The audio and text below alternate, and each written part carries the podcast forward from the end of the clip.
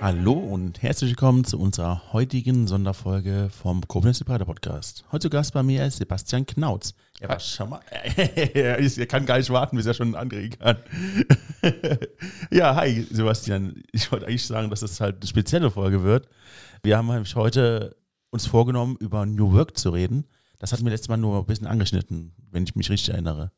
Hi Dennis, ja, hast du ähm, vollkommen richtig im Kopf. Ja. Ähm, am ersten Besuch vor, keine Ahnung, anderthalb, zwei Jahren oder noch länger her, ist Wahnsinn, wie schnell die Zeit rumgeht, haben wir eher über ja, mich als Person gesprochen. Und ja, heute freue ich mich auf den Austausch mit dir, um das Thema New Work hier in der Region noch etwas ja, bekannter zu machen oder auch verständlicher zu machen. Am Anfang, als du hier gewesen warst, da ging es um auch das Thema Corona. Da wussten wir ja, dass es schon irgendwie, das war der Anfang der ganzen Geschichte, ähm, dass es uns ein bisschen verfolgen würde.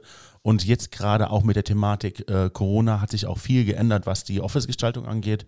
Und generell hat sich ja auch viel geändert, was dieses ganze Thema angeht. Und viele Leute beschäftigen sich mehr mit Konzepten, die sie vorher nicht in Betracht gezogen hatten. Obwohl das Thema gar nicht so jung ist, wenn ich mich richtig erinnere. Ja, du steigst jetzt gerade schon voll ein, denn wir ähm, beschäftigen uns natürlich nur mit einem Bestandteil in der ganzen New Work-Thematik, nämlich mit unserem New Office. Das bedeutet mit den ja, zukunftsfähigen Büro- und Arbeitswelten. Was muss man denn den Menschen geben, damit sie ihre Potenziale entfalten können, sich wohlfühlen mhm. und ähm, auch eine Wertschätzung erfahren?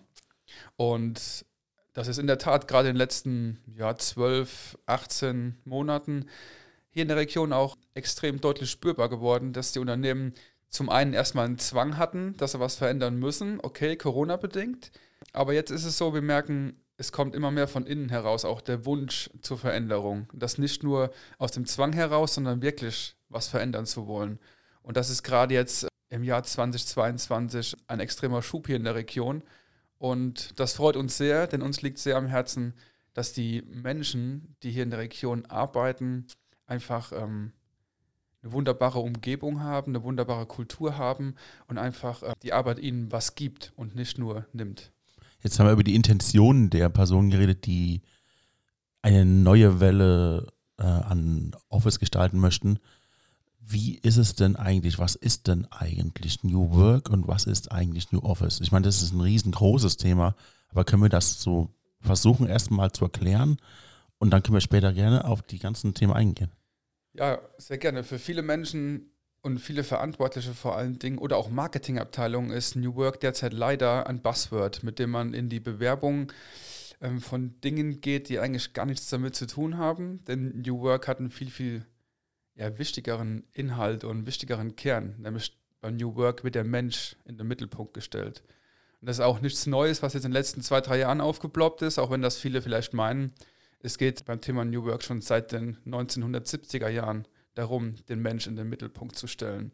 Und damals waren es einige wenige ähm, Kämpfer um den Begründer Friedhof Bergmann herum, die mit dem Thema ja doch extrem stark belächelt wurden und das auch in den letzten 20, 30 Jahren. Und jetzt ist es endlich mal so weit, dass es in aller Munde ist. Aber leider ist der Begriff New Work oftmals komplett falsch belegt. Und das ist ein bisschen schade, denn der Kern von New Work, dass der Mensch im Mittelpunkt steht, ist eigentlich ein total toller Ansatzpunkt. Denn darum sollte es gehen, dass der Mensch auch in der, in der Arbeitswelt im Mittelpunkt steht. Und ja, viele Unternehmen nutzen es leider nicht so, wie es, wie es, wie es der, der Inhalt sein sollte. Gab es denn schon seit den 70er Jahren auch Unternehmen, die das zwischenzeitlich trotzdem umgesetzt haben? Es gab ähm, sicherlich Unternehmen, die schon immer fortschrittlicher waren in Bezug auf das Einbinden und Beteiligen, Partizipieren von, von Mitarbeitern. Und es waren oftmals Unternehmen, die irgendwo aus dem Tech-Bereich kamen, wo das so mit gestartet hat, wo man es mitbekommen hat, dass dort was anders läuft als vielleicht in herkömmlichen Unternehmen. Aber es war doch immer eine, eine, sehr zähe Angelegenheit. Es hat lange gedauert, um überhaupt mal Bekanntheit für die ganze Thematik zu bekommen. Denn in vielen Industrien oder generell Sparten der Arbeitswelt war es ja immer so, okay, ja, ich brauche Mitarbeiter, aber die sollen gefälligst ihren Job hier tun, damit ich maximal Gewinne erwirtschaften kann. So war ja bis vor kurzem noch die, die generelle Denkweise. Es klingt, wenn du sagst, es geht bei dem New Work-Thema um den Menschen, das klingt immer wie so ein Keyphrase, den man jemandem sagt, wenn man sagt, okay, New Work, was ist das? Oder genauso, wenn ich sage, Elektroauto fahren, ja, da geht es darum, um die Umwelt zu schützen. Das sagt nicht sehr viel aus. Was genau meint man denn, der Mensch steht im Mittelpunkt? Wie setzt man sowas um? Was ist denn dahinter? Jedes Unternehmen für sich muss eigentlich den, seinen eigenen Weg des New Work rausfinden. Herausfinden, wie es in der Zukunft arbeiten möchte, dass es einem selber Spaß macht als Unternehmerin oder Unternehmer, aber natürlich auch allen Mitarbeitenden. Dass sie einfach Spaß an der Arbeit haben, sich wohlfühlen, ihr Wissen, ihre Potenziale frei entfalten können, dass sie einfach ihre, ihre Skills, ihr Know-how mit, mit einbringen können und dieses auch zu wertschätzen, den Leuten ähm, auf Augenhöhe zu begegnen ein Stück weit vielleicht auch mit flacheren Hierarchien. Auch das ist von Unternehmen zu Unternehmen unterschiedlich. Und das ist auch das, was ich immer sage. Es ist nicht möglich, mit der Gießkanne irgendein Prinzip auf die ganze Arbeitswelt über ähm, zu stülpen oder auszugießen. Jedes Unternehmen muss für sich herausfinden, was ist New Work und wie gehe ich in dem ganzen Thema mit dem, mit dem Thema Mitarbeiter um. Wie, wie kann ich meine Mitarbeiter für die Zukunft A, perfekt aufstellen, perfekt begrüßen, das perfekte Setting an die Hand geben, welche gemeinsame Kultur entwickelt man. Es gibt unendlich viele Themen, die man ähm, gemeinsam bearbeiten kann. Und wichtig ist aber, dass der Mitarbeitende mitgenommen wird auf diese Reise. Da fällt mir dann auf, ist es nicht so, dass jedes Unternehmen verschieden handelt und für sich entscheidet, zu tun, was es tun möchte und selbst zu entscheiden, wie es das Unternehmen führt? warum ist es dann an einer Weise New York? Äh, New York. Warum ist es an einer Weise dann New Work und beim nächsten Mal nicht? Wenn jedes Unternehmen sowieso immer entscheidet, wie es sein Unternehmen führen möchte. Es ist ja erstmal wichtig, sich überhaupt mit der Zukunft auseinanderzusetzen. Wo möchte ich mich, mein Unternehmen, meine, mein Team hinentwickeln? Wie, wie werden wir in der Zukunft arbeiten? Ja. Das ist das, was ich damit meine, dass jeder für sich New Work selber definieren muss, für sein Unternehmen um halt zu gucken, wie sind wir die nächsten 1, 2, 3, 4, 5, 10, 15, 20 Jahre aufgestellt, wo geht die Reise hin, mit welcher Kultur treten wir an, was sind Dinge, die wir unbedingt in, in den Werten unseres Unternehmens verankern wollen, was ist die Vision, die Mission, ähm, sich aktiv damit auseinanderzusetzen, ist ja schon mal ein richtiger Schritt in zukunftsfähiges Arbeiten. Also ist jedes Betrachten auf die Zukunft von New Work? Oder keine Ahnung, ich bin ein Unternehmen, habe ganz viele ich habe einen Raum voll äh, Schreibtische und jetzt mache ich einen Schreibtisch raus, bewege den anderen ein bisschen mehr nach rechts und dann ist das New Work oder wie? Nee, ich sag mal, du bist ja gerade schon bei der Hardware, klar, was mein, meine Expertise ist, aber da, da bin ich aktuell noch überhaupt gar nicht. Ich bin jetzt wirklich mal rein, ja? bei den Menschen in einen Unternehmer oder eine Unternehmerin hineinversetze bin ich gerade in dem Kopf und ich fange an, mir zu überlegen, was muss denn passieren, damit mein Unternehmen zukunftsfähig ist, Aha. damit meine Belegschaft zukunftsfähig ist, dass meine Mitarbeiter an Bord bleiben, dass ich ein interessanter Arbeitgeber bin. Da beginnt für mich schon der individuelle New Work-Prozess, sich aktiv damit auseinanderzusetzen mit der Zukunft und nicht immer nur das Thema Money, Money, Money im Kopf zu haben, sondern wie kann ich jetzt maximal Umsätze und ähm, Margen hochschrauben, sondern sich um, die, um das ganze Konstrukt des eigenen Unternehmens Gedanken zu machen. Äh, also wäre es auch äh, New Work, wenn ich Leute entlasse, die nicht zum Unternehmen mehr passen? Das, das kann eine Konsequenz sein. Echt? Ganz ehrlich, ja klar. Okay. Es gibt auch das, das, merkt man immer wieder. In jedem Projekt zum Beispiel ähm, kriegen wir es mit, dass Leute sich ganz bewusst für diese neuen Wege, die offenen Wege, ähm, ganz bewusst dagegen stellen, die es einfach für sich nicht selber nicht können nicht wollen oder irgendwelche Beweggründe haben, den Weg nicht mitzugehen.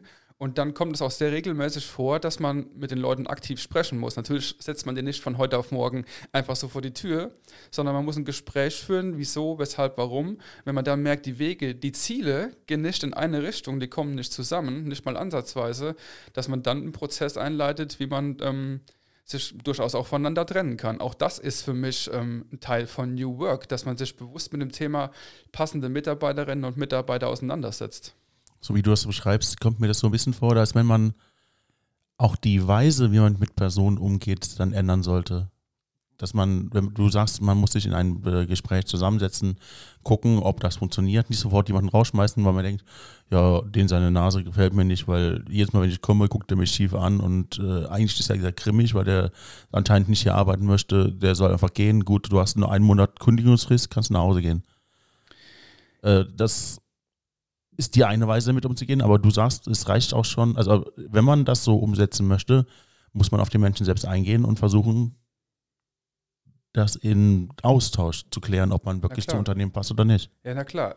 New Work ist auch für mich, also für mich persönlich, hat sehr viel mit Austausch und Kommunikation zu tun. Okay. Natürlich, wenn ich solche Veränderungen anstrebe, ich will angenommen ein ganzes Unternehmen umbauen, von der Kultur her, von der Technik, von der Umgebung, von allem, was so dazugehört, das kann man natürlich nicht alles alleine entscheiden und dann sagen, so, ab jetzt läuft's und so ist jetzt das, ähm, das neue Konstrukt gestrickt und so wollen wir arbeiten sondern das ist ja ein Prozess, den man mit seinem Team gehen muss, mit seinen Mitarbeitern. Die muss man mit, mit reinnehmen in, in die ganzen einzelnen Prozesse, in die Vorgänge, Ideen aufnehmen, Stimmen hören, ganz wichtig. Auch kritische Stimmen natürlich hören und darüber sprechen.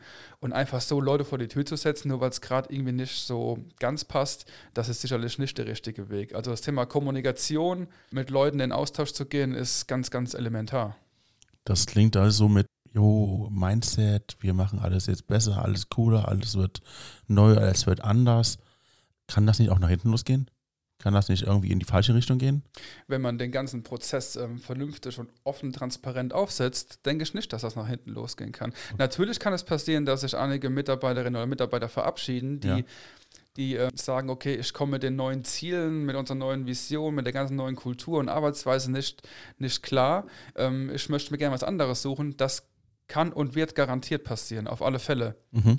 Und das ist hier und da bestimmt auch sehr, sehr schmerzhaft für ein Unternehmen. Wenn zum Beispiel eine Leistungsträgerin oder Leistungsträger geht, ist das natürlich erstmal hart. Aber man muss halt auch das, das darüber gesetzte Ziel im, im Blick haben. Ich will mich bewusst mit meiner Mannschaft, meinem Unternehmen verändern. Wir wollen uns fit für die Zukunft machen.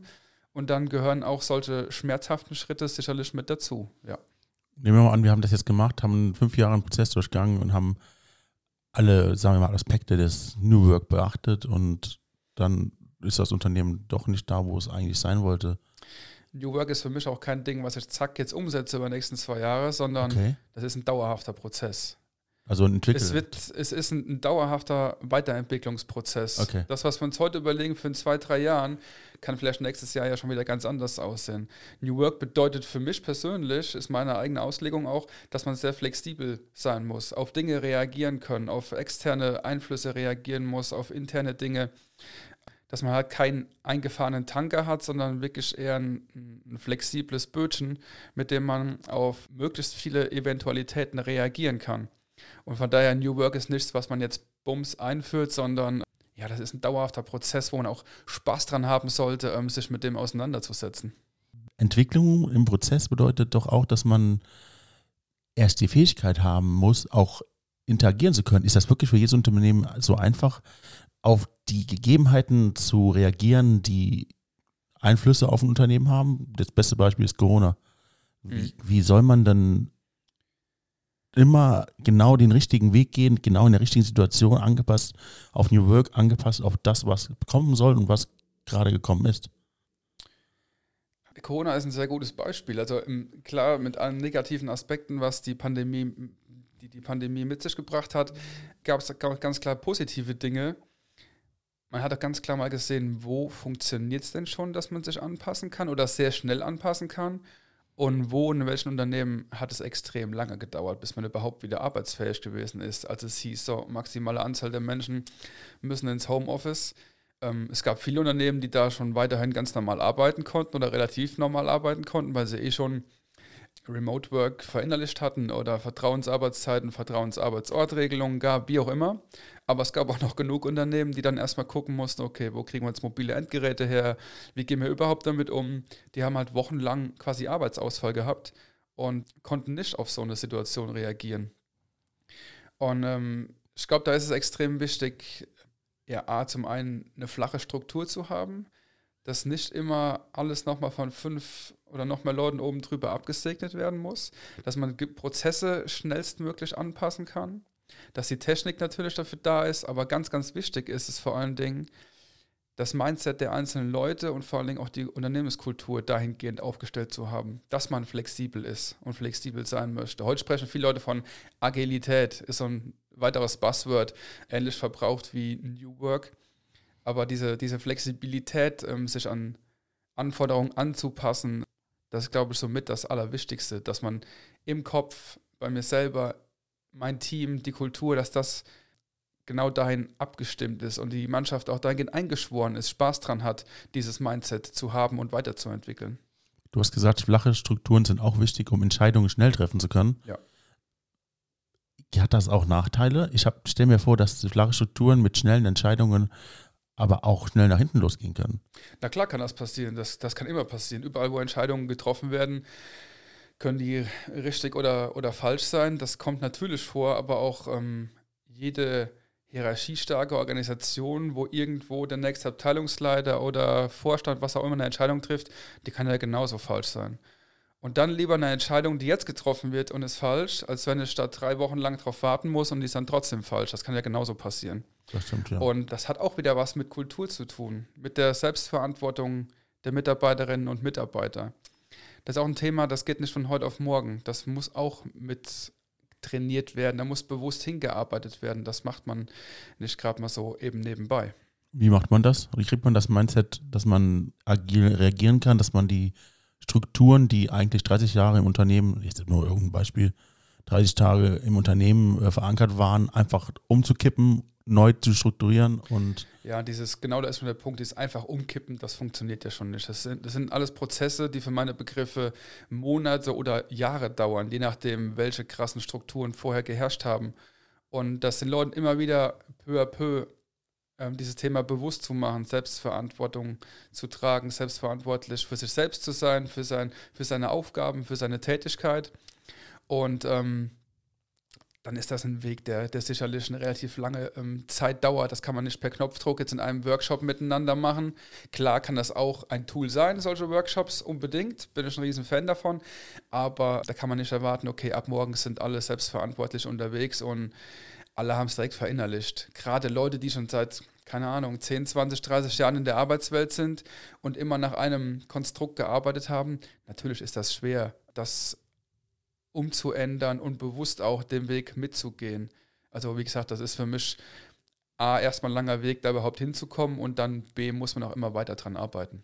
Jetzt haben wir herausgefunden, was man eigentlich im Kopf so ändern muss, damit man, naja, auf New Work und New Office und all das eingehen kann. Aber was gehört noch dazu? Wenn wir uns in unseren Projekten ähm, mit der ganzen New Work-Thematik oder in unserem Spezialfall New Office-Thematiken auseinandersetzen, ist das für uns nicht nur im Fall von New Office, dass wir uns mit zukunftsfähigen Büro- und Arbeitswelten, sprich mit der, mit der Gestaltung, Konzeptionierung und Einrichtung auseinandersetzen, sondern wir wollen unbedingt auch die Schnittstellen zum Beispiel zum Thema IT-Ausstattung, sprich Technik, Digitalisierung, extrem wichtiger Punkt. Ähm, die Unternehmenskultur ist ein wichtiger Punkt, Schnittstellen zu HR, zum Marketing. Es gibt halt viele, viele Punkte, die man ähm, ganzheitlich und auf Augenhöhe betrachten muss, damit so ein, so ein genereller, genereller Wandel im Unternehmen einfach auch einen Erfolg nachher hat. Weil wenn ich nur eine mega schicke und coole, hippe Arbeitswelt dahinstelle, wie es auch viele Unternehmen tun, keine Frage, und dann erwartet, dass meine Leute von heute auf morgen auch irgendwie anders arbeiten, das wird nicht funktionieren.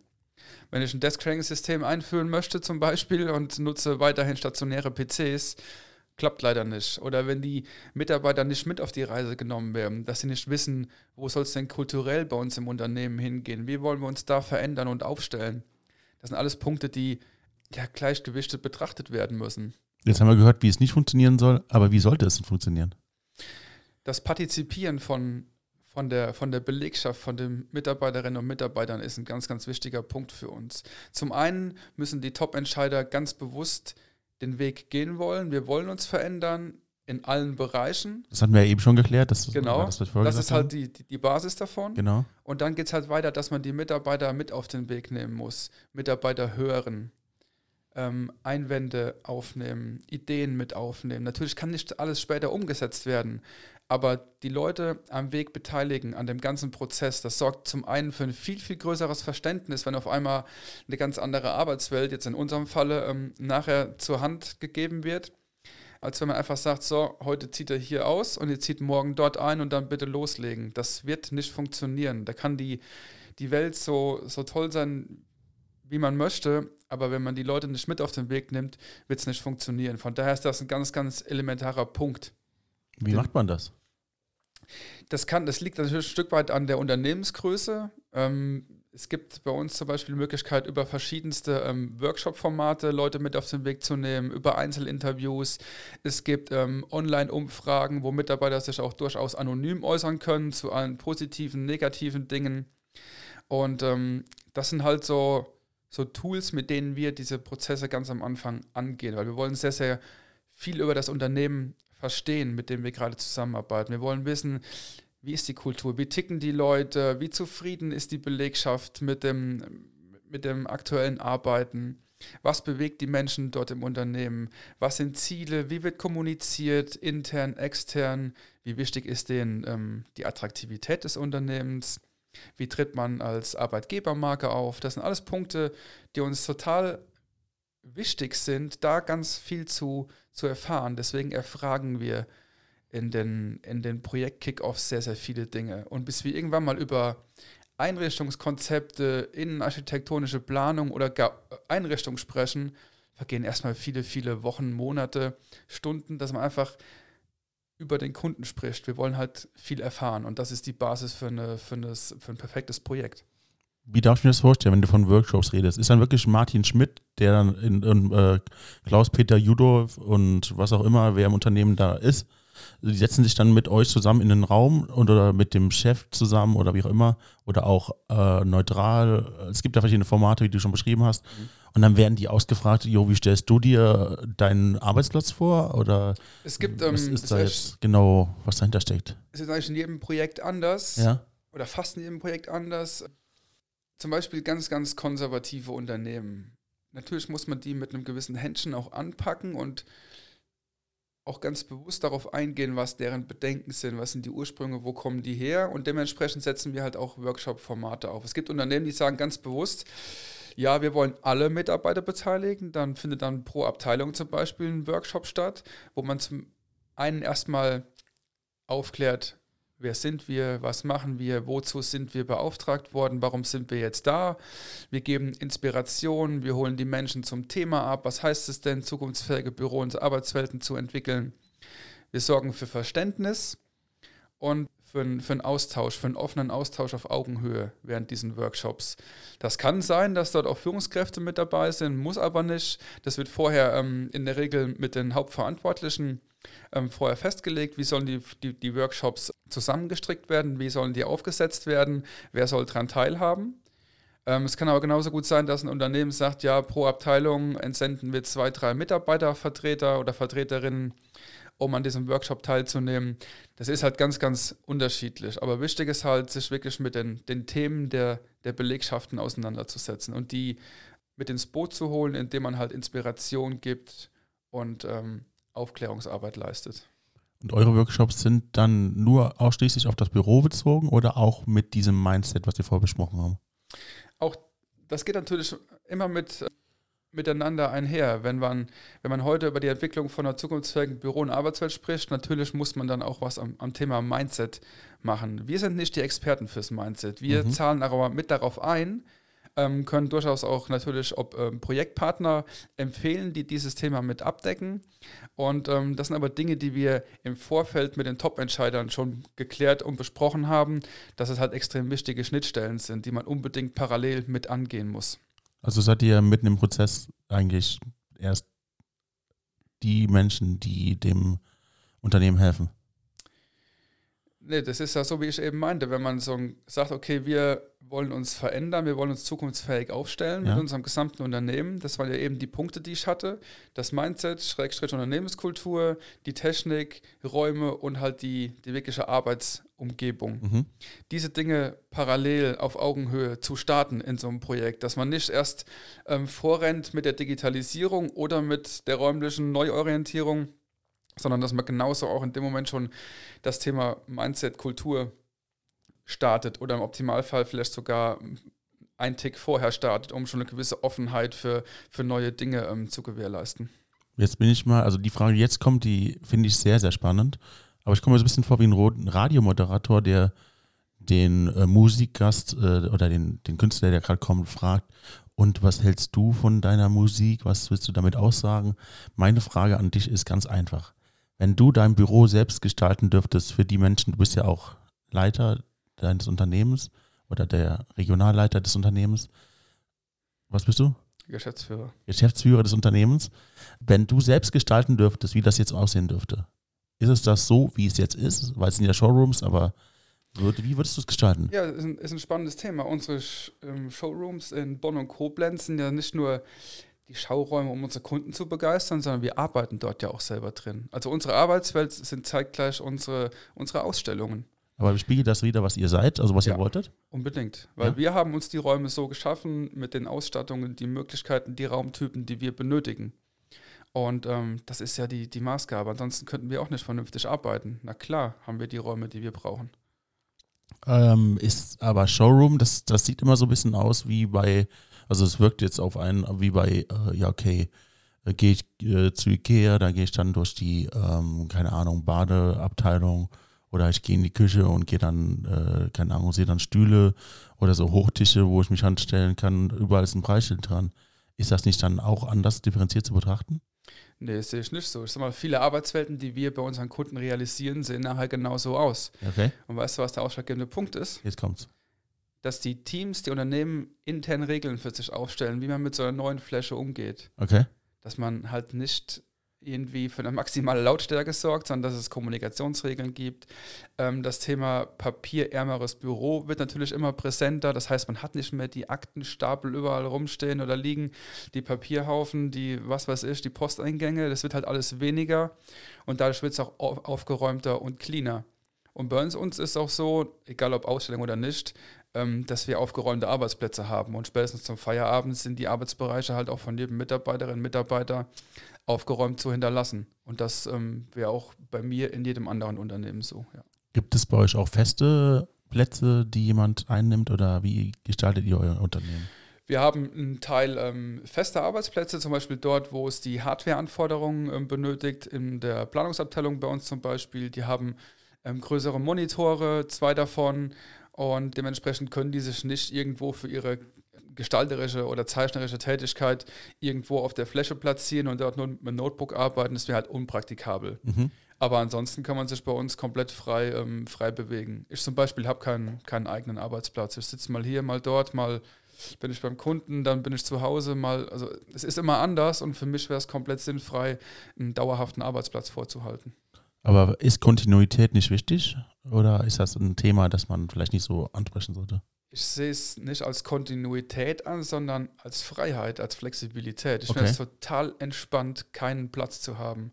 Ich muss nichts dauerhaft irgendwie ordentlich halten. Wenn ich Feierabend mache, dann packe ich mein Notebook, mein, mein Telefon ein, Kuli und Block in meine Tasche und das sind meine Arbeitsutensilien. Das war's. Mehr habe ich nicht. Und so sammelt sich halt auch nichts an. Denn alles, was ich irgendwo ansammelt, empfinde ich für mich persönlich immer als, als Ballast. Und deswegen solche freien Modelle ähm, zu leben, kann durchaus sinnvoll sein, ja. Aber auch das ist total individuell und das entwickeln wir auch in jedem Projekt individuell für unsere Kunden. Okay. Wo, wo empfehlen wir sowas anzubieten? Wo empfehlen wir es eher nicht? Und deswegen wollen wir unbedingt verstehen, wie so ein Unternehmen funktioniert, wie die Abteilungen funktionieren, was dort gearbeitet wird, was sind die Inhalte. Da habe ich zwei Fragen. Hast du einen Lieblingsplatz bei euch oder ist da. Ja, habe ich in der Tat. Echt? Welcher ist das? Und äh, wir haben einen, einen großen Workshop-Raum, unser Sektor 42. Der ist für eine Person alleine eigentlich viel zu groß. 42, Entschuldigung, 42 gefällt mir schon mal gerne sehr, sehr gut. 42 ist unsere Hausnummer, ist also, ist also relativ simpel. Ja.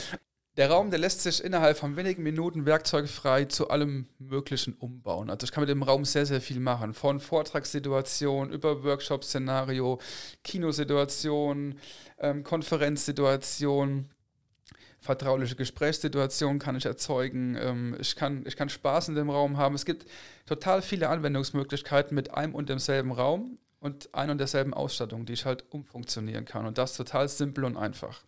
Das zum einen ist schon mal eine perfekte Basis. Wenn ich diesen Raum nutze, richte ich den mit wenigen Handgriffen so her, wie ich ihn benötige und fühle mich dann auch schon dementsprechend. Das ganze Setup unterstützt mich in dem, was ich jetzt gerade tun möchte. Und das ist ja der entscheidende Punkt. Und ganz nebenbei empfinde ich das auch als eine, als eine riesen Wertschätzung, solche Räumlichkeiten nutzen zu können, die mich pushen, und zwar positiv pushen. Nicht ausnutzen, sondern pushen. Ich, ich werde automatisch produktiver durch die ganze Sache, weil ich mich wohlfühle und der Raum ja, mir Potenzialentfaltung ermöglicht. Und der Raum ist für mich alleine viel zu groß, aber ich nutze ihn zum Beispiel auch für, für sehr wichtige Telefonate. Ich laufe sehr viel während meinen Telefonaten. Das kann ich in dem Raum total gut, weil ich in dem Raum einfach fokussiert arbeiten kann. Wie ist denn dieser Raum gestaltet? Ist das dieser Raum links, wenn man reinkommt, oder ist das dieser neben der Küche? Nee, der vorne, vorne links der.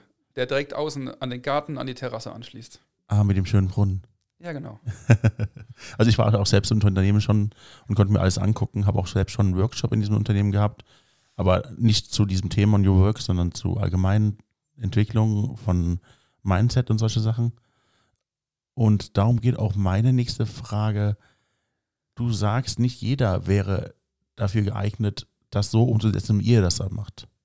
Das heißt, dass, äh, wie du es gestaltest, dass du dir den Platz aussuchen kannst, dass du jeden Tag woanders bist, dass du einen transform transformierbaren Raum hast, in dem du immer so gestalten kannst, wie du das möchtest. Jetzt immer kurz, jetzt, wo ich transformier gesagt habe, wie lange braucht es denn, dass man die, äh, die transformablen Gegenstände so gestaltet, dass das dann so ist, wie du das möchtest? Also im, im Worst Case, maximale Umbauzeit von dem ganzen Raum sind zehn Minuten. Wenn ich von Workshop-Szenario zum Beispiel auf ähm, Vortragssituationen mit 40 Zuhörenden ähm, umbauen möchte, sind das höchstens zehn Minuten. Das sind also alles auch multifunktionale Sachen, die da drin stehen. Ja, und Dinge, die ich nicht benötige, die verschwinden hinter einem Akustikvorhang, der dann auch wieder mehrfachen Nutzen hat. Die optische Gestaltung, die Funktion, dass ich dort hinter ähm, Gegenstände verstauen kann und natürlich die, die Akustik. Und so lassen sich optisch sehr ansehnliche Dinge mit der Funktion perfekt ähm, kombinieren. Und das macht so einen Raum dann auch aus, der dann funktioniert und dann wird er auch genauso genutzt, wie er genutzt werden soll. Jetzt noch zurück zu meiner eigentlichen Frage. Meine Frage war ja, du sagst, man kann das nicht, in dem, nicht überall unter, umsetzen. Warum ist das nicht überall möglich? Vielleicht wird so ein Raum ja nicht in jedem Unternehmen gebraucht. Das kann ja auch sein. Es kann ja sein, dass es ein Unternehmen gibt, Tätigkeiten gibt, die keine Workshops verlangen, die keine Vortragssituationen verlangen, das sieht in jedem Unternehmen anders aus. Und auch wenn man es manchmal unbedingt möchte, solche Räume überall unterzubringen, es ist aber nicht immer sinnhaft. Und uns ist, ist es wichtig, dem Kunden das an die Hand zu geben, an Raumtypen, die er nachher wirklich nutzt. Wir haben jetzt über viele Sachen gesprochen. Wir haben darüber geredet, dass das Mindset erstmal anders oder gewechselt werden muss, vielleicht auch nur angepasst werden muss damit man sich mit dem ganzen Thema New Work auch auseinandersetzen kann, dass man wissen muss, wo das Unternehmen hin möchte, wie das vielleicht wachsen wird und was man sich in der Zukunft vorstellt, wie das Unternehmen geführt werden soll, dass flache Strukturen sinnvoller sind als äh, hierarchische Strukturen und dass die Mitarbeiter mit in dem ganzen Prozess auf jeden Fall beachtet werden sollten, sei es in kleinen Gruppen oder abteilungsweise oder vielleicht sogar alle, und das in verschiedenen Workshops dann evaluiert wird. Und an vielen Punkten von diesen äh, seid ihr mit beteiligt und habt viel Arbeit mit reingesteckt, aber da sowas geht auch ins Geld, oder sehe ich das falsch? Ja, und deswegen sind bei uns ähm, gerade diese Dienstleistungen wie die Beratung und auch die Innenarchitektur, sprich die, die ganzheitliche Raumplanung, natürlich Dienstleistungen, die die mit ähm, Budgets und Honoraren hinterlegt sind. Ja. Denn dadurch erarbeiten wir für den Kunden ja einen enormen Mehrwert. Mhm. Später eine perfekt funktionierende Büro- und Arbeitswelt zur Hand zu haben und nicht einfach nur irgendwelche Räume, Räume ganz stupide neu eingerichtet zu haben. Wie lange dauert dieser Prozess? Das ist so individuell, wie individuell die Kunden auch sind. Es, okay. kann, es kann Unternehmen geben, die vielleicht schon seit längerem auf einer gewissen Reise unterwegs sind, die offener für Veränderungen, für neue Themen sind, wo das in wenigen Wochen der Beratungsprozess abgeschlossen sein kann. Es gibt auch Unternehmen, ähm, wir haben hier auch regional ein, zwei Projekte seit mehreren Jahren am Laufen und ähm, wo es dann jetzt erst so langsam in die Umsetzung kommt. Also es ist ganz, ganz unterschiedlich hängt ein Stück weit von der Kultur ab, von dem jetzigen ähm, Standpunkt und natürlich auch von der Unternehmensgröße. Und wie viele Stunden oder wie viel Zeit seid ihr dann begleitend dabei? Also was, äh, wie, in welchen Austausch seid ihr mit dem Unternehmen? Auch das wird ganz am Anfang mit den Hauptverantwortlichen festgelegt. Es gibt eine, einen gemeinsamen Fahrplan, eine Marschroute, die durchaus zwischendurch auch angepasst werden kann, keine Frage. Aber das lässt sich so pauschal gar nicht, gar nicht sagen, wie, wie oft, wie viele Stunden, Tage, Wochen, Monate wir an, an Einsatz von unserer Seite haben werden. Also das ist individuell in jedem Projekt ähm, separat zu betrachten. Und ähm, das sind auch die Punkte, wo wir vorher mit den Entscheiderinnen und Entscheidern ganz offen drüber sprechen. Wie läuft das ideale Projekt ab? Das ideale Projekt läuft so ab, dass wir beim Kunden für Inspiration sorgen können. Die Mitarbeiter, alle Führungskräfte, die Inhaber, Top-Entscheiderinnen, Entscheider sind voll mit auf dem Weg. Alle sind pro New Office-Thema gestimmt. Und dann entwerfen wir eine ganz tolle Arbeitswelt. Ihr lächelt. und die Kunden gehen begeistert aus dem Termin heraus und sagen, jawohl, das wollen wir in Zukunft haben. Und dann setzen wir das ganze Projekt um, und ähm, unsere Monteure gehen als letztes aus dem Projekt heraus, hinterlassen einen wunderbaren professionellen Eindruck und der Kunde ist extrem zufrieden, wir sind extrem zufrieden und die Fläche ist im Optimalfall eine Top-Referenz. Das wäre für mich ein, ein perfekter Projektablauf. Das klingt auch wunderschön. Lass ja. mich zwei Fragen stellen. Die ähm, eine Frage möchte ich, dass du die später beantwortest, aber ich will es nicht vergessen was war, ist so das kleinste Projekt und das größte Projekt? Das werden wir später nochmal betrachten. Aber jetzt will ich erstmal die negative Seite betrachten. Was wäre so der Worst Case, was passieren würde, was, was wahrscheinlich auch schon passiert ist? Was heißt Worst Case oder negative Dinge, die schon passiert sind oder passieren können? Ähm, ich will es gar nicht als negativ darstellen, sondern okay. vielleicht eher als, als üblich in einem Projekt. Denn das, was ich eben geschildert habe, dass alles so easy peasy von 0 bis 100 durchläuft, das gibt es so nicht. Mhm. Es gibt immer kritische Stimmen, kritische, ähm, hinterfragte Dinge, ähm, vielleicht auch Blockhaltungen, Kontrahaltungen oder dass einem irgendwo auch ein Top-Entscheider auf einmal, der immer pro war, jetzt ähm, kontra ist. Solche Dinge sind in so einem Projekt, in so einem Prozess der Transformation vollkommen normal. Und von daher möchte ich dann nicht über negative Dinge sprechen, denn oftmals ist es so, was vermeintlich zwischendurch negativ ist, ist irgendwann für das ganze Projekt wieder positiv. Denn wenn man es schafft, solche Leute mit auf den Weg zu nehmen zur bewussten Veränderung, sind das nachher auch die positiven Multiplikatoren in einem Projekt. Und ähm, natürlich kann es immer wieder mal Punkte geben, die einen zurückwerfen, ob es unternehmensinterne Dinge sind, ob es Umgebungsfaktoren sind. Wir haben es jetzt gehabt, ein, ein Projekt, was dann mal schon längst in der Umsetzung wäre, wenn nicht ähm, die Katastrophe im Ahrtal letztes Jahr gewesen wäre. Seitdem Uff. steht das Projekt auf Null on hold, weil es einfach regional keine Kapazitäten gibt, ein Gebäude zu errichten. Und dann können wir auch keins einrichten. Also das sind Dinge, die natürlich negativ ähm, das Ganze beeinflussen, keine Frage. Aber das sind ja, ja, das ist ja höhere Gewalt, die man jetzt nicht in jedem Projekt irgendwo erwarten kann. Aber diese internen Themen wie so Kontrahaltungen, negative Stimmung verbreiten, Pessimismus, das ist schon immer wieder da. Aber das macht es halt auch gerade herausfordernd und macht auch Spaß daran, aktiv mit den Menschen zu arbeiten. Und das immer wieder genau dabei, die Menschen ähm, an den Projekten wirklich partizipieren zu lassen, die mitzunehmen und nicht einfach nur, jo, komm, der ist, äh, hat eine Kontrahaltung, die lassen wir jetzt außen vor. Nein, sich ganz bewusst mit diesen Menschen und diesen Sorgen, vielleicht auch Ängsten ähm, auseinanderzusetzen und das Richtung, Richtung gemeinsamen Projekterfolg zu drehen. Denn dann haben wir einen Erfolg, den man mit dem Kunden, mit der Belegschaft dann auch gemeinsam feiern kann. Gibt es auch Misserfolge, dass ihr abbrechen müsst, weil Grund X? Das habe ich ähm, selber noch in keinem Projekt erlebt. Okay. Aber ich würde es auch nicht für unmöglich halten, ja. Okay. So, jetzt lass uns mal auf die anderen Fragen zurückkommen, weil die sehr interessant für mich sind. Was war so das kleinste und was war so das größte Projekt, was ihr hattet? Das kleinste Projekt ist so ein typisches ein-Mann-Homeoffice-Büro oder ein-Frau-Homeoffice-Büro. Das macht ihr auch? Ja, klar, natürlich. Okay. Also es gibt bei uns nicht das typische Projekt, dass du mindestens 100 Arbeitsplätze brauchst ja. oder so. Nee, es geht bei Person 1 los und geht bis nach oben keine Begrenzung, sagen wir mal so. Also von der ganz, ganz Freelancer-Veranstaltung bis zum Großkonzern sind wir auf alle Unternehmen passend eingestellt und ähm, wir haben auch an allen gleich viel Spaß. Was war das größte Projekt, wenn ich fragen darf, oder ist das zu persönlich?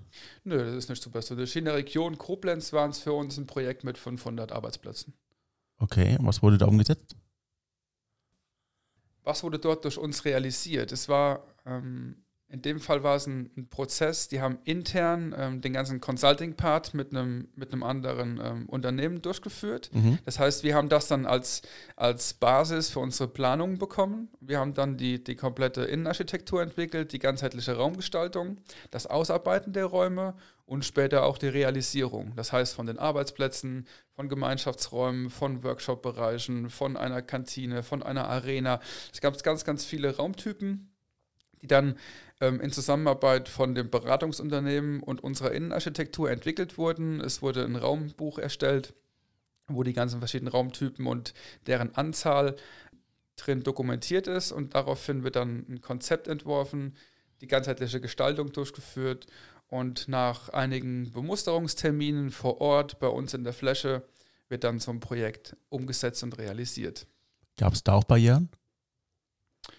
Dort gab es in der Tat Barrieren, ja. Es waren vorher alles Einzelbüros. Okay. Und jetzt haben wir mehr Personenbüros und offene Flächen in Verbindung mit einer sehr gut funktionierenden Akustik. Das heißt, das Akustikkonzept war in dem Projekt extrem wichtig. Und da war halt die Haupthürde, die Leute dahin zu bewegen, aktiv und bewusst in diese neue Welt mitzugehen, dass auch das sehr gut funktionieren kann oder vielleicht sogar besser funktionieren kann als ein Einzelbüro, wo jeder für sich sein Ding macht, ohne irgendwie in Kommunikation und Austausch mit seinen Kollegen zu sein. Und das ist uns auch in dem Projekt sehr, sehr gut gelungen. Also die, die Resonanz im Nachgang, die Feedbacks, die waren für uns ähm, ein sehr, sehr großes Lob. Das hört sich ja gut an. Ja.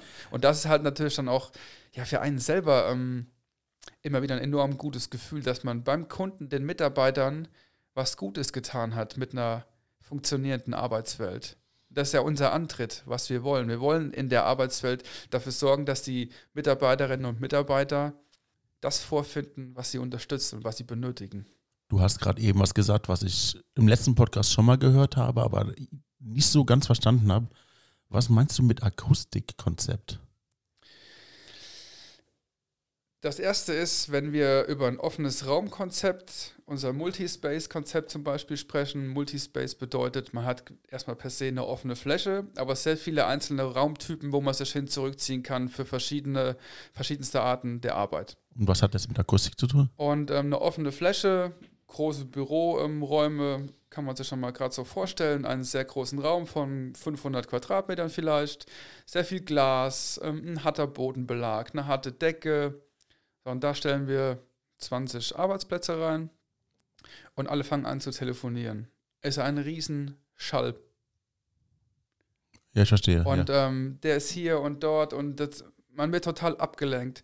Und da geht es halt darum, dass man die, die Offenheit in so einem Projekt behält, aber durch akustisch wirksame Oberflächen und Konzepte das Ganze so einfängt, dass man von der Akustik keine Belastung hat. Dass man nicht gestört wird in seiner Tätigkeit. Denn eine schlechte Akustik kann einen echt krank machen. Und ähm, das ist unsere Verantwortung auch in so einem Projekt, genau daraufhin eine Planung zu, zu treiben, dass man nicht nur die Optik und die Funktion hat, sondern auch sowas wie die Akustik oder zum Beispiel auch ein Lichtkonzept passend entwickelt, dass so eine Fläche echt funktionieren kann und nicht nur gut aussieht.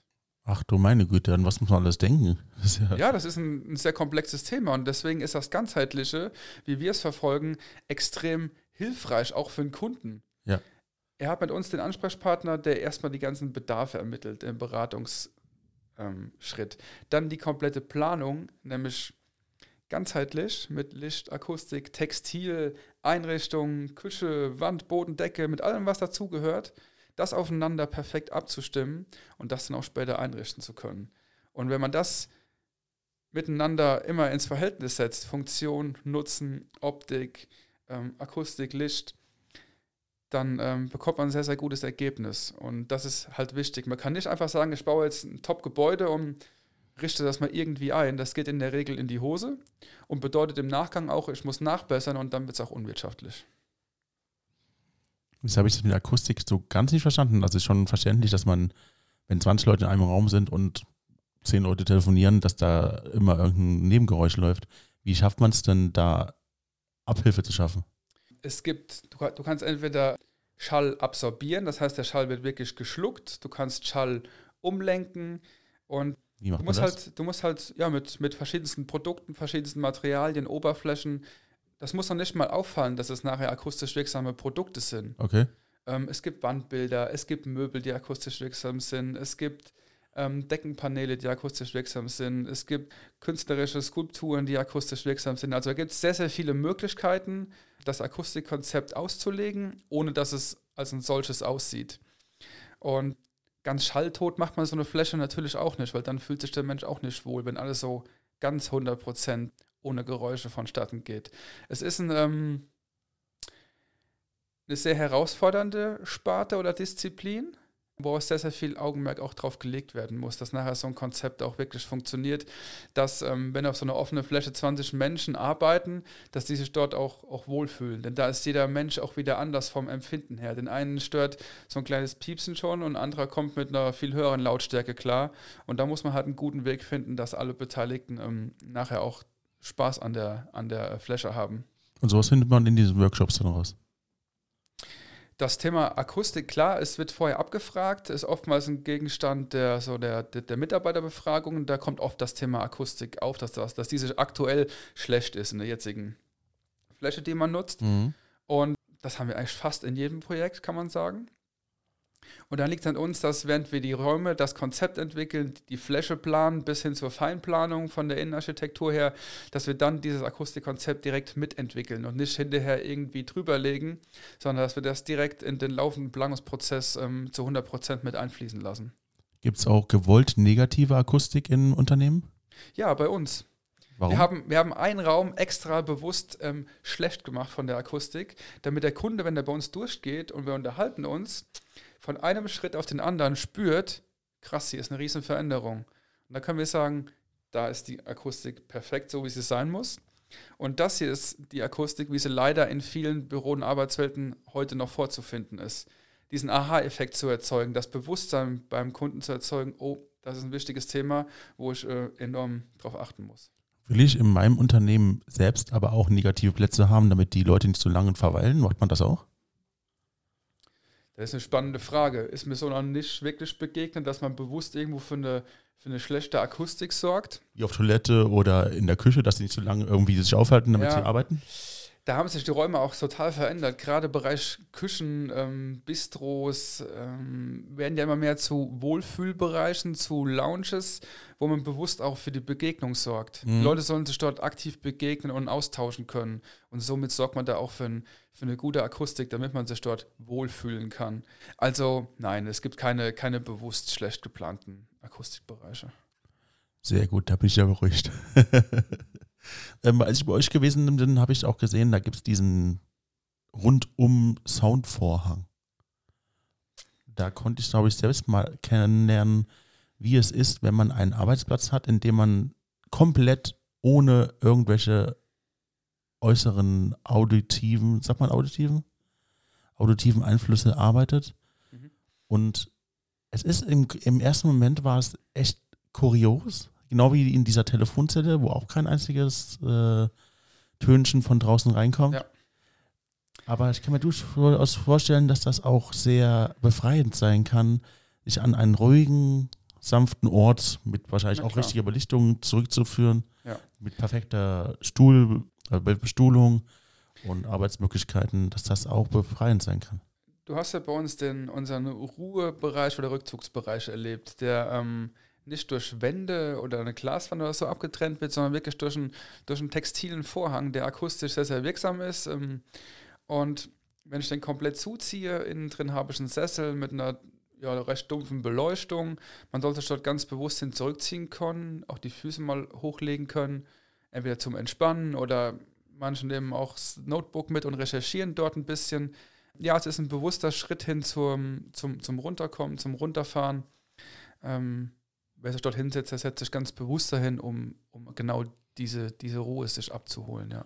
Das sind so auch, das war auch mit einer meiner zwei Lieblingsplätze bei euch gewesen. Mhm. Dieser, tatsächlich, genau um das zu machen, was du gerade gesagt hast. Ja. So habe ich mich auch darin gefühlt. Das war echt faszinierend. Ich wollte nicht mehr rausgehen. So faszinierend war gut. das. Ähm, und natürlich, und äh, soll man nicht verschweigen, der spielerische Faktor mit dieser krassen Schaukel, die vorne am Eingang steht. Ja, Oder stand. Ich weiß nicht, ob die noch da ist. Doch, klar, die, die Schaukel ist ähm, ein sehr, sehr begehrtes Sitzmöbel, sag ich mal. Ja. Und ähm, ja, für viele, viele haben ja im, im Kopf, wenn sie über ähm, zukunftsfähige Büro- und Arbeitswelten nachdenken, kommt bei vielen so Bilder in den Kopf wie eben so eine Schaukel oder ein Kicker. Aber das hat ja alles nichts mit einer funktionierenden Büro- und Arbeitswelt zu tun. Mhm. Hier geht es in dem Fall bei uns diese Schaukel. Ich nutze sie sehr gerne zum Telefonieren ich bin da wieder in meiner Bewegung. Also ich habe eben schon mal gesagt, ich, ich, ich, gehe gerne während dem Telefonieren, aber genauso gerne schaukel ich auch während dem Telefonieren. Ich, ich fühle mich da einfach wohl und kann mich perfekt auf mein Gegenüber am Telefon konzentrieren. Und von daher ist das bei uns ein Möbel, ein Einrichtungsgegenstand, der eine Funktion hat und nicht einfach nur irgendein hippes Gimmick darstellen soll. Es kann in einem Projekt mit integriert werden. Jetzt gerade haben wir auch wieder eins hier in Koblenz am Laufen, wo auch so, eben so eine Schaukel mit reinkommt. Ähm, aber auch da hat sie eine Funktion. Und zwar die Funktion der Entspannung. Das, was wir in unserem Ruhebereich mit dem Sessel haben, haben wir dann in dem Kundenprojekt mit dieser Schaukel geschaffen. Die ist ja auch ein Sessel im Grunde, diese Schaukel. Ja, genau. Ist eher ein Schaukelsessel, genau. Ich kann mir gut vorstellen, mich da mit dem Laptop drauf zu setzen, weil die ist ja gut ausjustiert äh, und die ist immer waagerecht, dass man auch da am Laptop drauf sitzen kann und dann äh, damit arbeiten könnte. Ja, absolut. Ja, das ist. Also, das ist ja durchaus auch, auch normal. Mein Kollege, ähm, der nutzt das genauso dafür, dass er da mit dem iPad drin sitzt und Dinge recherchiert, was auch immer, ja. Also wenn ich mir einen Arbeitsplatz aussuchen dürfte, würde ich mir auch diese zwei Plätze suchen. Ja, und das sind ja auch alles keine Plätze, wo man jetzt acht Stunden am Tag verbringt. Da sitzt man nee. mal fünf Minuten drin, vielleicht mal zehn Minuten. Das ist halt, man muss ja nicht starr an einem Platz sitzen. Das ist ja genau unser Konzept mit dem Multispace, dass man Basistätigkeiten am eigentlichen Standardarbeitsplatz erledigen kann, aber für alles andere suchen wir uns die Räume, die uns perfekt bei der Arbeit unterstützen. Und das macht es ja aus. Wenn man sowas nutzen kann und darf in einem Unternehmen, das ist doch genial, dass ich einfach sagen kann, jo, ich gehe jetzt ähm, mit dem Kollegen Brainstorm, nutze ich unseren kleinen Kreativraum. Ich brauche Fokus, gehe ich in den Rückzugsraum. Ich möchte mich entspannen, gehe ich in den eben erwähnten ähm, Sesselraum. Etc. etc. Und so entwickelt man halt in einem Projekt beim Kunden auch wirklich die einzelnen Raumtypen, die der Kunde für die Tätigkeiten, die dort anfallen, benötigt. Und äh, dann bekommt man auch einen ganz anderen Spaß am eigentlichen Tun. Und das ist ja das, wo wir hin müssen, den Leuten Freude bei der Arbeit bereiten, dass sie die Leute unterstützt und, und stärkt und anstatt ähm, zu schwächen. Denn davon haben wir aktuell noch mehr als genug von den Unternehmen, die ihren Mitarbeitern nichts Gutes tun und denken, komm, ihr sollt hier arbeiten und weiter geht's. Es gibt viele, viele Punkte, die einfach Menschen auch ein Stück weit kaputt machen können. Ich verstehe voll ganz, was du meinst. Ich gehe in meinem Kopf gerade durch, was kann man in dem Büro, wo ich arbeite, so anpassen oder gestalten, wie du das gerade geschildert hast. Ja, das muss man sich mal detailliert anschauen. Ja, genau. Das geht ja. in meinem Kopf gerade auch so. Ja. Es gibt viele, viele Dinge, ähm, wo natürlich auch unsere Kunden nicht wissen, dass es die gibt. Und das ist ja unsere Verantwortung, das rauszutragen, das bekannt zu machen, wie man heute arbeiten kann und was genau die Vorteile fürs Unternehmen und vor allen Dingen auch für die Mitarbeiterinnen und Mitarbeiter sind. Viele denken ja nach wie vor, wenn sie an Büro denken, Tisch, Stuhl, Rollcontainer. Aber das ist es schon lange nicht mehr. Es gibt so viel mehr, was man tun kann, um sich selber eine bessere Umgebung zu geben, aber auch seinen ganzen, seiner ganzen Belegschaft. Und das ist, finde ich, eine Hauptverantwortung von, von einem Unternehmer oder Unternehmerin. Jetzt hast du mir eigentlich schon fast die Schlussworte vorher gesagt. Das ist diese Faszination. Ich hätte das jetzt erwartet, ganz am Ende. Ähm, aber so weit vom Ende sind wir gar nicht entfernt. Ich hatte aber noch eine Frage wir sind alle Prozesse meines Erachtens durchgegangen, die so ein Konzept behandeln sollte, bis auf einen einzelnen Aspekt, der ganz am Ende passieren sollte. Jetzt haben wir alles eingerichtet, es sieht alles so aus, wie sich der Unternehmer das vorgestellt hat. Ähm, die Hierarchien sind vielleicht vorher schon angepasst worden, nicht von euch, sondern von einem anderen Unternehmen. Ähm, was passiert denn, wenn jetzt alles eingerichtet ist und die zum ersten Mal auf ihre neue Fläche kommen und sich alles angucken können und denken, wow, das ist geil, oh cool, was macht man denn damit? Macht ihr dann auch einen, ich mache gerade äh, Anführungsstriche in die Luft, macht ihr dann einen Workshop, wie man das nutzt oder wie läuft das? Das ist ein total wichtiger Punkt, den ich eben noch überhaupt gar nicht angesprochen habe. Ja. Während unserer ganzen Prozesse ähm, unterstützen wir gewisse Change-Maßnahmen. Das heißt, wir können das Unternehmen unterstützen in diesem ganzen Veränderungsprozess, ähm, die Dinge aktiv mit der Belegschaft auch wieder anzugehen, zu kommunizieren, zu informieren. Können das auch von unserer Seite aus komplett in die, in die Hand nehmen, sodass die Belegschaft eigentlich ja schon weiß, was sie jetzt erwartet, wenn sie in dieses neue Gebäude reingeht. Sie haben es von der Optik schon mal gesehen, von den Planungen, sie kennen die Funktionen. Aber es ist auch elementar, wenn man so eine neue Fläche bezieht, dass man sich ähm, gemeinsam in den Teams Regeln erarbeitet. Wie gehe ich jetzt mit der neuen Fläche um? Dass man einfach weiß, wie so eine Art Bedienungsanleitung gemeinsam mit uns zu entwickeln und wir den Leuten auch gerne zeigen, wofür wie welche Bereiche da sind, wie sie perfekt genutzt werden können, mhm. was zum Beispiel Regeln auf so einer Fläche sein können. Du kennst bei uns mitten in der Fläche diesen magentafarbenen Raum. Wer diesen nutzt bei uns, ist ein Einzeltisch drin, ein Einzelarbeitsplatz ähm, der wird nicht gestört. Weder telefonisch noch ähm, präsent. Wer dort drin ist, der hat 100% Fokus. Und ähm, das ist auch so eine, so eine Regel, dass man da einfach nicht stört. Es sei denn, das Gebäude brennt und alle müssen raus. Aber ansonsten wird dort niemand gestört. Oder ähm, dass man nicht am Arbeitsplatz zu lange, zu laut kommuniziert, sondern sich dafür gerade nebendran in die Lounge, in die Telefonzelle, was auch immer zurückzieht. Dieses ähm, Aufeinander achten, auf die Kolleginnen und Kollegen achten, äh, Verständnis haben im Team, denn dann funktioniert so eine Fläche richtig, richtig gut. Und dann macht das noch mehr Spaß, in so einer Fläche zu arbeiten.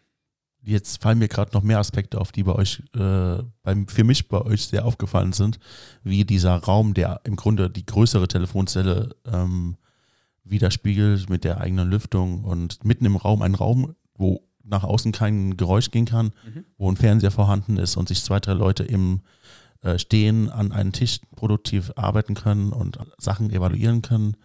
Das ist dann quasi ein Raum in Raum, Raumception, wenn man so will.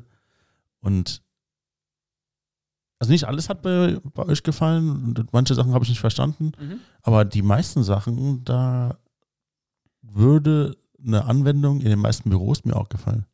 Ja, und das ist ja genau der Punkt wieder der Individualität, den wir ganz am Anfang ja eigentlich schon mal hatten. Dass es halt in jedem Unternehmen so eine Fläche nachher anders aussieht. Von der Funktion, von der Optik, Farbe, was auch immer. Es gibt in jeder Fläche Dinge, die wir einplanen, die wir für uns selber nicht benötigen. Aber darum, darum geht es nicht. Wir entwickeln die Konzepte, die Flächen so, dass der Kunde nachher das perfekte Setting vorfinden kann und dass er perfekt arbeiten kann.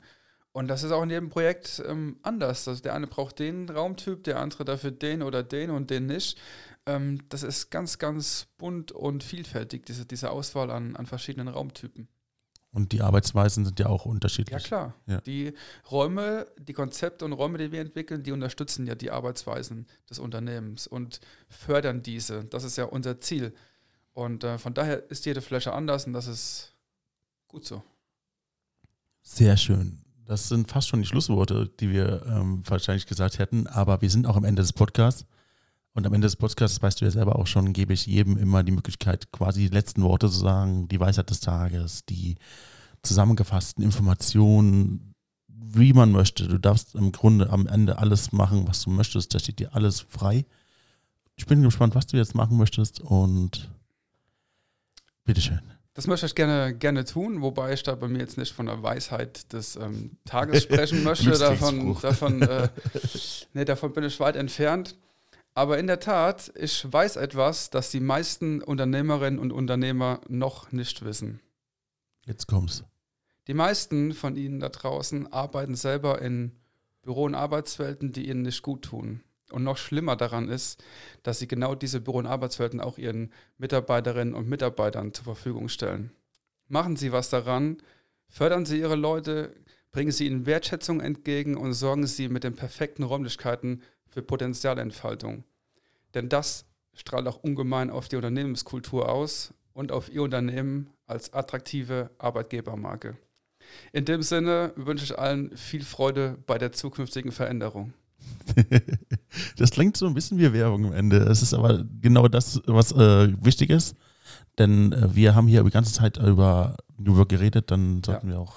Und das soll überhaupt keine, keine Werbung sein. Okay. Uns ist es ein, ein, echtes Anliegen, die Arbeitswelt zu verändern. Okay. Na klar verdienen wir unser Geld damit, überhaupt gar keine Frage. Aber wir wollen es, das ist unser Ziel, den Mitarbeiterinnen und Mitarbeitern da draußen in den Unternehmen richtig gut funktionierende Arbeitswelten an die Hand zu geben. Und deswegen der Appell, sich aktiv darüber Gedanken zu machen. Denn es ist an der Zeit dafür. Und das ist der Grund, warum ich gerne dich wieder im Podcast hole ähm, und schon geholt habe, das zweite Mal denn mir gefällt deine Leidenschaft für das. Ich habe dich jetzt mit Absicht provoziert, sozusagen, dass es Werbung ist. Und du hast genau das gesagt, was ich eigentlich erwartet habe. Denn du bist nicht nur, okay, komm zu uns, wir brauchen, wir haben eigentlich genug Aufträge und wir können verdienen unser Geld, aber ihr müsst nicht zu mir kommen.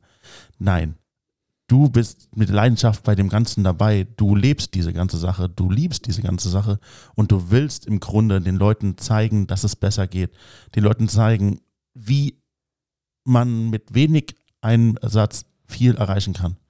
Wir tragen mit unserer Arbeit, mit der ganzen New Office-Thematik elementar zum Thema New Work, zukunftsfähiges Arbeiten in der Region Mittelrheinland bei. Ja. Und das macht Spaß. Und das merke ich bei dir auch. Und deswegen hole ich dich immer wieder gern zu mir. Alles klar, ich danke dir. Bis dahin wünsche ich dir noch einen schönen Tag. Vielen Dank, dass du dort da gewesen bist. Danke ebenso. Und dass du uns all diese schönen Eindrücke nennen konntest. Letztes Mal hatten wir nicht die Möglichkeit, darauf einzugehen. Diesmal schon. Und ja, bis zum nächsten Mal. Unbedingt. Mach's gut, Dennis. Ciao. Ciao.